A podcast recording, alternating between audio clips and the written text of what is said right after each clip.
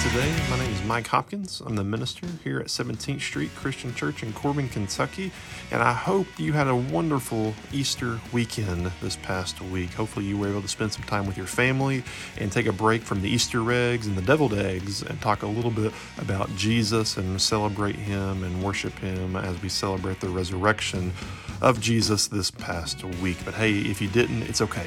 That's because there's grace. So I invite you to listen along today from this past weekend's Easter service. Uh, this message today kind of takes Easter from a little bit of a different perspective. We really don't talk a whole lot about Sunday, which I know that may sound strange, but today's conversation really focuses a lot more on Saturday. You know, the disciples, they've just lost their leader. They just lost their king. They lost this, they've lost the guy that they followed and they worshiped, the one they've kind of put all their life and trust into. And now they just had to watch him die a horrific death, be tortured, and are now no longer with him physically. Imagine being the disciples' shoes during this time of loss, this time of maybe anxiety, even a time of doubt. I think we go through these similar seasons in our own lives. We go through seasons of doubt, seasons of pain, seasons of loss. And the question is, how do we respond? Because if we fast forward to the end of the story, Jesus does return. He is resurrected. He's conquered death. And we need to remember that whenever we are in our everyday struggles and our seasons of pain and loss as well, that we will have victory. So, hey, thank you again for joining today. We'd love to see you in person. Come visit us one Sunday morning. Our worship services are at 11 o'clock every Sunday morning. Go to our website at www.17scc.com. You can look up more about the church and even watch some of our services there. And if you enjoy this message, I please ask that you tell a friend and share this with a friend. That way it can be impactful to them as well. Thank you so much for listening.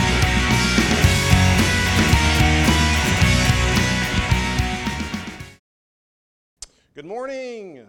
Hey, it is a good morning, just in case you didn't know. But good morning again, everybody. Welcome to 17th Street Christian Church. I'm so happy to see every single one of you here today. If I didn't get to meet you coming in, if you're visiting with us or if you're watching online for the first time, my name's Mike. I'm the minister here, and I'm excited to be with you guys today. But really quickly, before we do anything else, before we jump into today's conversation that I'm excited about, before we do anything, um, I, I, was able to see uh, when, when, Judy Roslow was coming in uh, the door um, just a little bit ago. Many, as you know, many of you know, Ron had passed away just a week or two ago, and uh, Judy wanted to make sure that I let everyone know thank you so much for the prayers, the calls, the visits, the food, all everything that you did.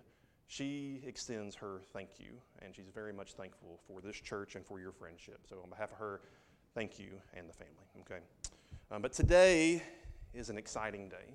It's Easter, in case you didn't know, in case anyone's wondering whether there's a theme that's in the music. I don't know if you caught it or not. If you didn't, it's wake up. It's, it's time. To, it's time today. And today is Easter. It's today is the conclusion of Holy Week. It's the conclusion of Passion Week. It's a beautiful day. And last week we kicked it off in one of my favorite Sundays of the year. If you can't tell from last week, I, I love Palm Sunday. Last week was Palm Sunday. It's the day where we celebrated the beginning, the kickoff of Holy Week. When Jesus, he came into the town of Jerusalem riding on the donkey. It was supposed to be a glorious day, a day of celebration, a day that fulfilled prophecy, a day where the king is here. It's supposed to be an awesome, exciting day. And it was for some. But as we talked about last week, if you were here, you know, the Pharisees and the leaders in the Jewish area, and, and they, they didn't celebrate that day because their power was threatened. It went against their tradition. They, they, they, were, they were getting upset, and it was keeping them from experiencing the presence of God, literally walking into their city. Luke 19:40, they, they, get, they get so upset. they're like, Jesus, stop, tell your followers to stop worshiping, stop. And then Jesus looks at them and he says, I tell you, if they stop, even the stones will cry out. And our whole conversation last week was I don't want to be outdid by a stone. I don't want a rock to give off more praise than Mike. If I, it does, I, I failed my job. But the whole conversation last week was their tradition, their arrogance, their ways kept them from experiencing Christ. What's keeping you from experiencing Christ? My prayer was hopefully as a church, you were able to get rid of that distraction this past week during Holy Week, this time of celebration. Maybe, hopefully, you did some of those devotions, even if you didn't do all of them. Maybe if you just did a couple, those devotions with your family, and you just took some time to talk about Jesus with those closest to you. Really quickly, I'm going to kind of recap what happened this past week as we kind of lead up into what happened today. You know, Jesus, he came into town on Jeru- into Jerusalem on Palm Sunday. Then Monday, it's the day where we recognize when Jesus cleansed the temple. He went in and they were making uh, they were making money and they were they were des- desecrating the, the, the temple and they was upset and he's flipping the tables. And you read about this in your devotions. And the whole point was to ask you, where do you take your stand when there's injustice happening around you? When do you stand up to protect what God has ordained as holy? Tuesday, we talked um, all about how whenever you decide to follow Jesus, life is difficult. Life does not get easier after a baptism, it actually gets a little more complicated. But there's grace and there's peace found in that, and hopefully you read through that with your family. Wednesday, also known as Spy Wednesday, you know, a lot of times people talk about this is when Judas was sneaking around and he was able to sell off the location of Jesus for the silver and all that stuff. If you read your devotion, it didn't really go in that direction, but talked a little bit, a little bit more about whenever uh, Jesus is being interrogated um, by, by, Pontius Pilate, and he's, he's asking him, and he's saying, uh, Why are you doing all this? Why are you doing this? And Jesus tells him, The kingdom is here. Thursday, Maundy Thursday. It's a day where we recognize the Last Supper, the meal, whenever Jesus sat down with his disciples and he had one last meal with him. And he said, Every time you get together, break this bread and remember what I'm about to do for you. It's the reason we take communion every week here, so we don't forget about Jesus, because there's so many places where they've forgotten about Jesus. And then we get to Friday. It's an interesting day because it's called Good Friday. And good did happen, but it's hard to see that whenever we look. I'm going to show you some pictures in a little bit, and I'm just going to give you a warning. Some of them may make you quease. Jesus was arrested the day before on Thursday. He's been interrogated. He's been accused of blasphemy. He's been accused of trying to rebel against the Roman Empire. He's been, he's been accused of causing dissension in, in the Jewish church and the Jewish synagogue. And now he's been sentenced to death. And he wasn't just a normal death, as we know about. We, a lot of times we don't even talk about the days leading up or the time leading up until before he was crucified. When he was mocked and spit on and abused and beaten. I got a few pictures. He was beaten with a thing called a cat of nine tails. It's a whip that had nine different lashes on it, and each one had pieces of stone or glass weaved into it. And the soldiers, when they whoosh, it didn't just flip off. That stone grabbed onto his flesh and go to the next picture. And they'd rip it off exposing organs and blood and just pain. They took a crown that we, for some reason, just think is so pretty. They took a crown of thorns, not flowers, and they pressed it down on his head to mock him for being the king of the Jews, blood going everywhere. He was beaten so bad. A lot of times we don't talk about this. It says this in Isaiah when it's prophesying this event. He was beaten so bad that he was not recognizable. Isaiah 52. But you will not leave in haste or go in flight, for the Lord will go before you. The God of Israel will be your rear guard. See, my servant will act wisely. He will be raised and lifted up and highly exalted, just as there were many who were appalled at him. His appearance was so disfigured beyond that of any human being, and his form marred beyond human likeness, so that he will sprinkle Many nations and kings will shut their mouths because of him, for they were not told that they will see, and what they have not heard they will understand. He's beaten, tortured. Let's just use that word. They take him up to the wooden cross, and uh, you know, they had to make that journey there. And they take these giant stakes, big nails, and they pierce through his hands. If you want to get a little bit more historically accurate, most likely it probably went through his wrists, because if the hand is keeps him on the cross. We could have that debate, and we're not going to today. And he's up there. People, when they're crucified, they usually die either a blood loss or asphyxiation. Whenever it gets so hard to breathe, there's no oxygen in the blood, and it eventually causes you to pass out, your lungs stop working, and you die. Mike, why are you talking about this? Because I don't want Jesus' death to become just a cartoon story. Because, you know, Scripture tells us that for the wages of sin are death, and our sin that we commit every single day, the sin that you commit when you were thinking of as you took communion, He died so that sin can be forgiven. And it was a rough day. Mark 15 24. And they crucified him. Dividing up his clothes, they cast lots to see what each would get. It was nine in the morning when they crucified him. The written notice of the charge against him read, The King of the Jews. They crucified him, or they crucified two rebels with him, on his right and one on his left.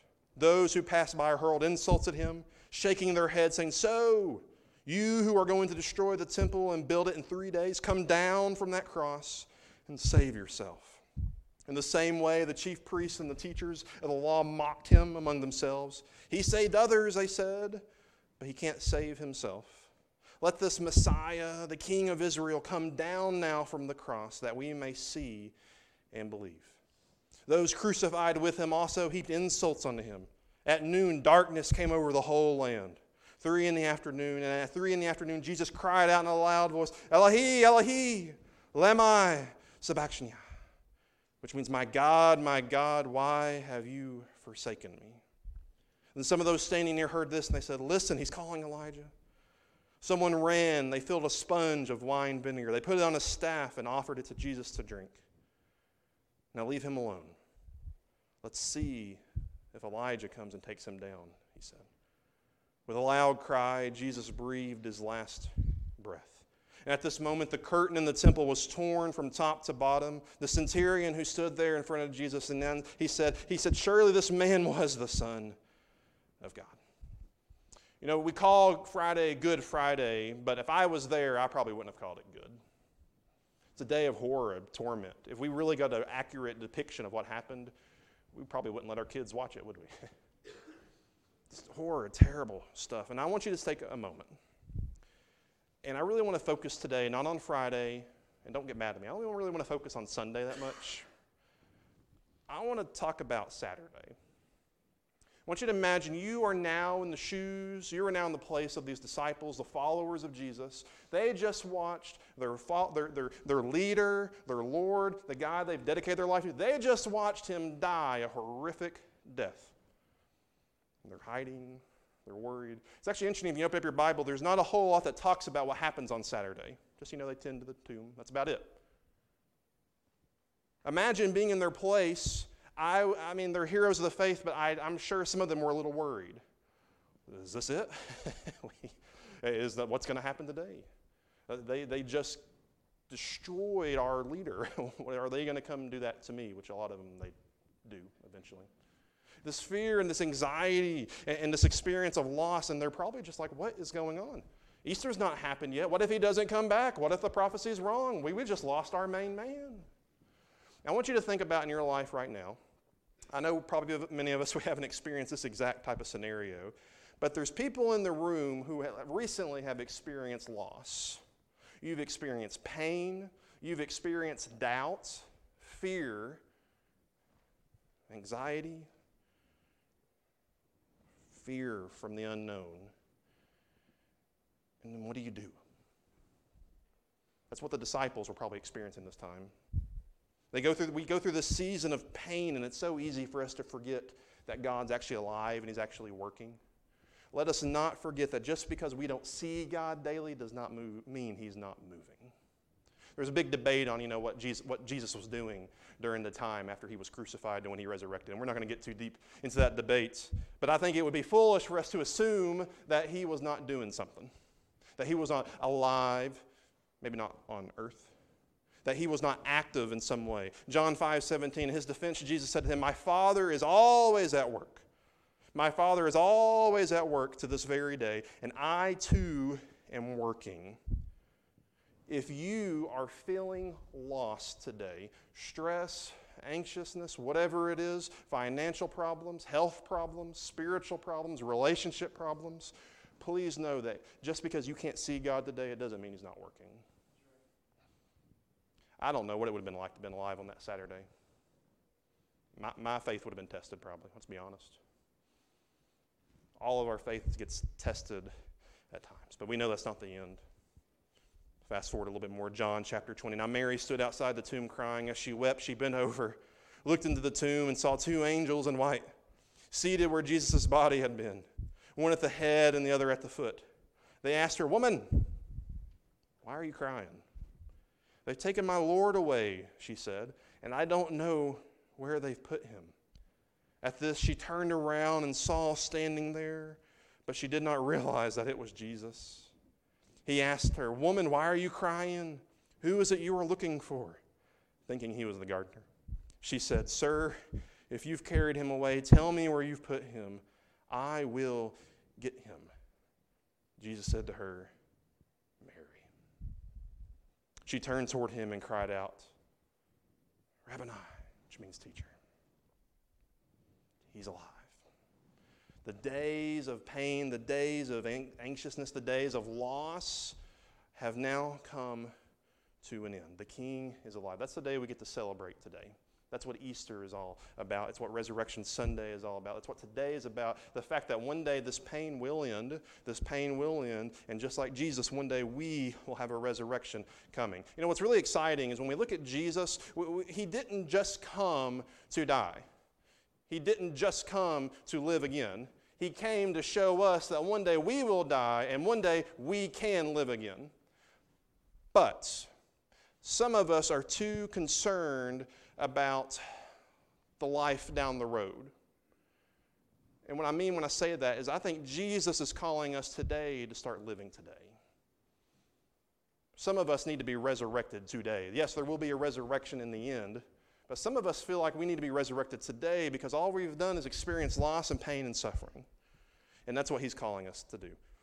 Look with me, 1 Corinthians. We're going to kind of fast forward a little bit into the New Testament. Chapter 15. It's talking about Christ. But Christ has indeed been raised from the dead, the first fruits of those who have fallen asleep.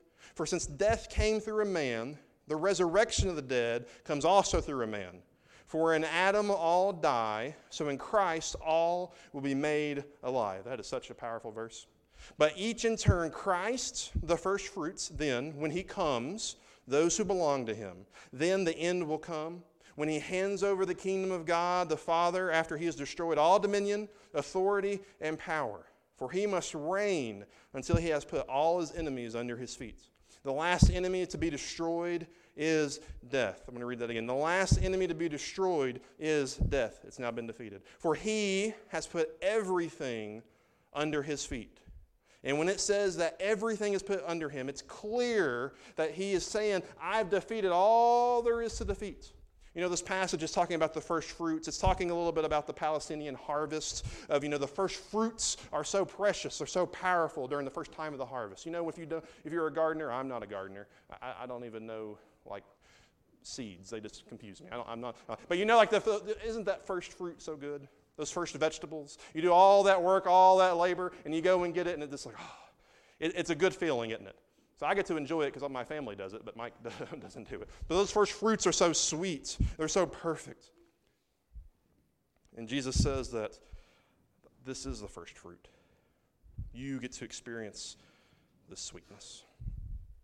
I, uh, I kind of went down this rabbit hole of thinking the other day about why Jesus was on earth. You know, there, there's multiple reasons why, and but he came to show us how to live, correct? Yes, he came to die, he came to be risen again, he came to fulfill, he did all these great things. But Jesus gave us an example of on how to live our lives. Our goal is to be more Christ like. In other words, our goal is to live more like Christ. In other words, our goal is to live like the way Jesus lived. He does it all the time. If you look at any of the Gospels, every time he's teaching, every time he's talking, he's trying to say, hey, do this, hey, do this. The disciples like, hey, hey, Lord, we need some food. You want to make some food? He looks at them, he's like, hey, why don't you make it? Hey, hey, come out on the water. Hey, why don't you raise them from the dead? I wonder how often God looks at us and says, Why are you asking me to do these things? You need to do some of it. I think he, he, and he just gives us the example of how to live. But look at the end of his life. What does he do? He's resurrected. We've been called to live like Jesus, which means we've been called to rise like Jesus. And I'm not just talking about the final resurrection. I'm talking about the resurrection of today.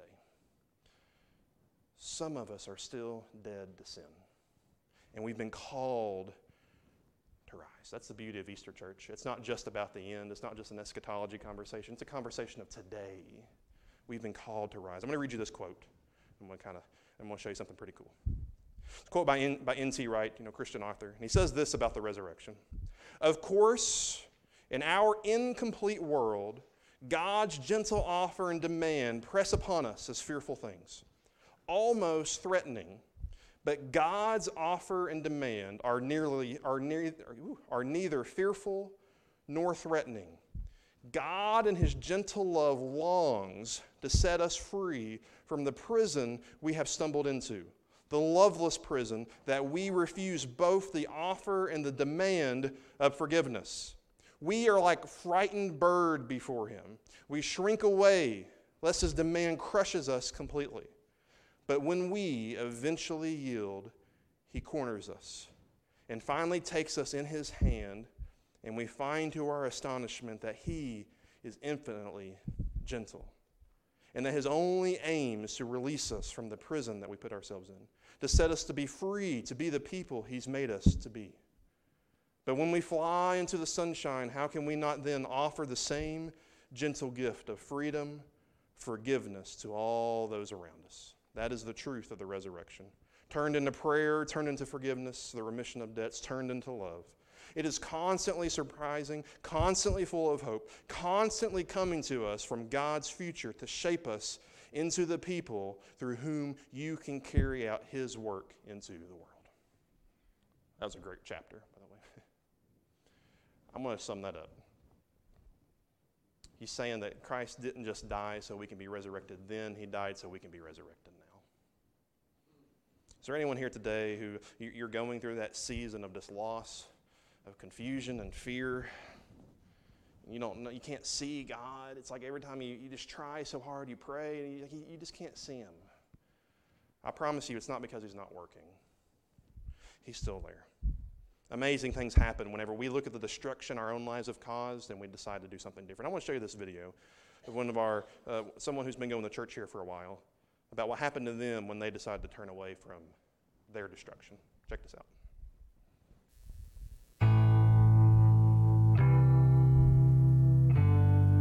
My name is Russell. Uh, I'm a drug addict.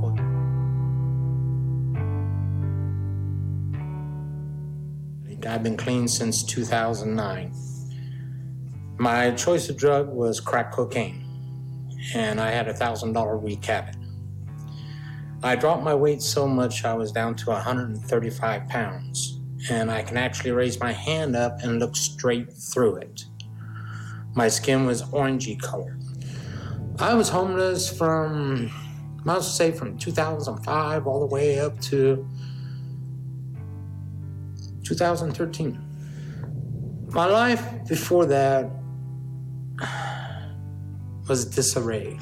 I mean, no, I didn't care about myself. I figured nobody ever cared about me. I was always depressed an awful lot. And I figured my life was worthless. Because at that point in time, I didn't believe in God, I didn't go to church, and I definitely didn't read the Bible.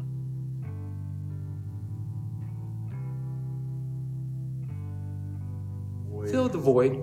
You know, it made me feel good to begin with. Then, as time went by, I started feeling much worse. The reason why I got off the drug was when I was walking down on the strip in Las Vegas, Nevada. I would pass all kinds of people. But one little person really touched my heart when she asked her mommy, Is that how people look when they got AIDS? I was more like the walking dead. I was nothing but skin and bones. At that point in time, I decided to get off the drugs. I moved to a town called Victorville, California, and slept underneath a bridge for a full year. During that year is when I was able to start reading the Bible, start going to church, and finding God.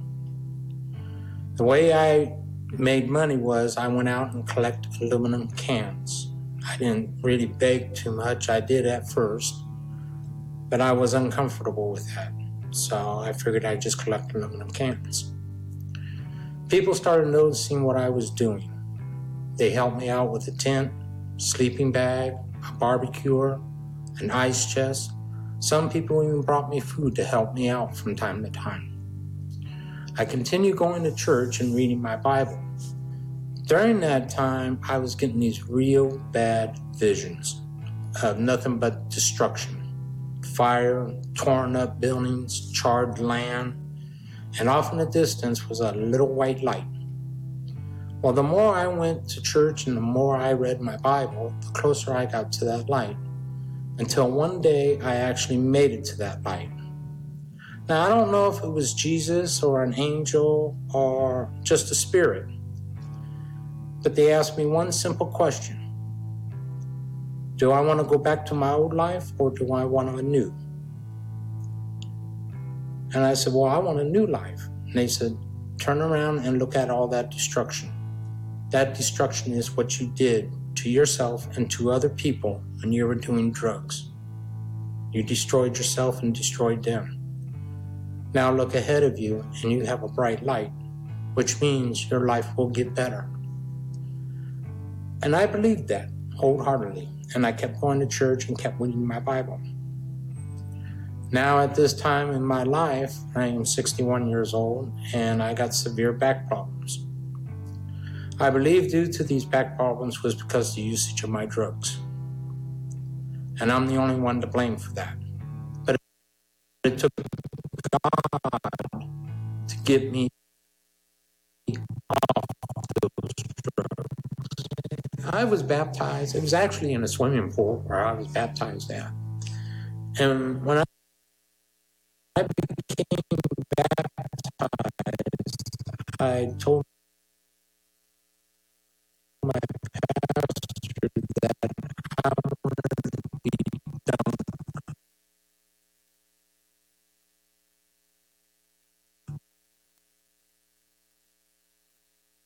Sorry about that. It was working before the service. I kind of summarize a little bit about what that story. He, he, whenever Russell went to his pastor for to be baptized, he said, "I want you to baptize me three times. I want you to dunk me three times." It's like, why? That's not in Scripture. It's like, I don't know. I just feel like that's what Jesus told me I needed to do. Says he went down the first time, and he came up, and he felt like he was choking. So he couldn't breathe. He went down the second time. He came up, and then he started coughing. Said it was so violent. He felt like something was trying to come out of him, and he just couldn't couldn't breathe. He came up the third time and he felt like a completely new person. He felt like he was now in the presence of Jesus. If he kept going in that video, he talks a little bit more about how he felt about himself before he got clean, and the word he described was disgusting. But now he feels like someone who's clean, and he's wanting to, he's welcome if anyone has any issues with that to go find him, and he will help tell you about how undisgusting you are about how beautiful you actually are. We'll try to have that fixed. It'll be up on YouTube if we can get that fixed to work. Church, is there anyone here today who's, when you look in front of you, when you look behind you, is anyone who's been caused a lot of destruction? Is there anyone who just feels like you're just lost, you're tired, you're being you're stuck, and you just you don't know because you can't see Jesus? I promise you, even though you can't see him, he's alive. Father, thank you so much for your love. God, thank you for your grace. Thank you for coming back. Thank you. God, we just want to say that today, if there's someone here who feels maybe like what your first followers did on Saturday lost, unsure, doubtful. God, if there's someone here today who has those emotions, God, I pray right now that you just latch onto them and let them feel your love so they can know their worth. And their worth is so much more than they give themselves credit for. God, we thank you so much. God, we love you, and we say this in your Son's name. Amen.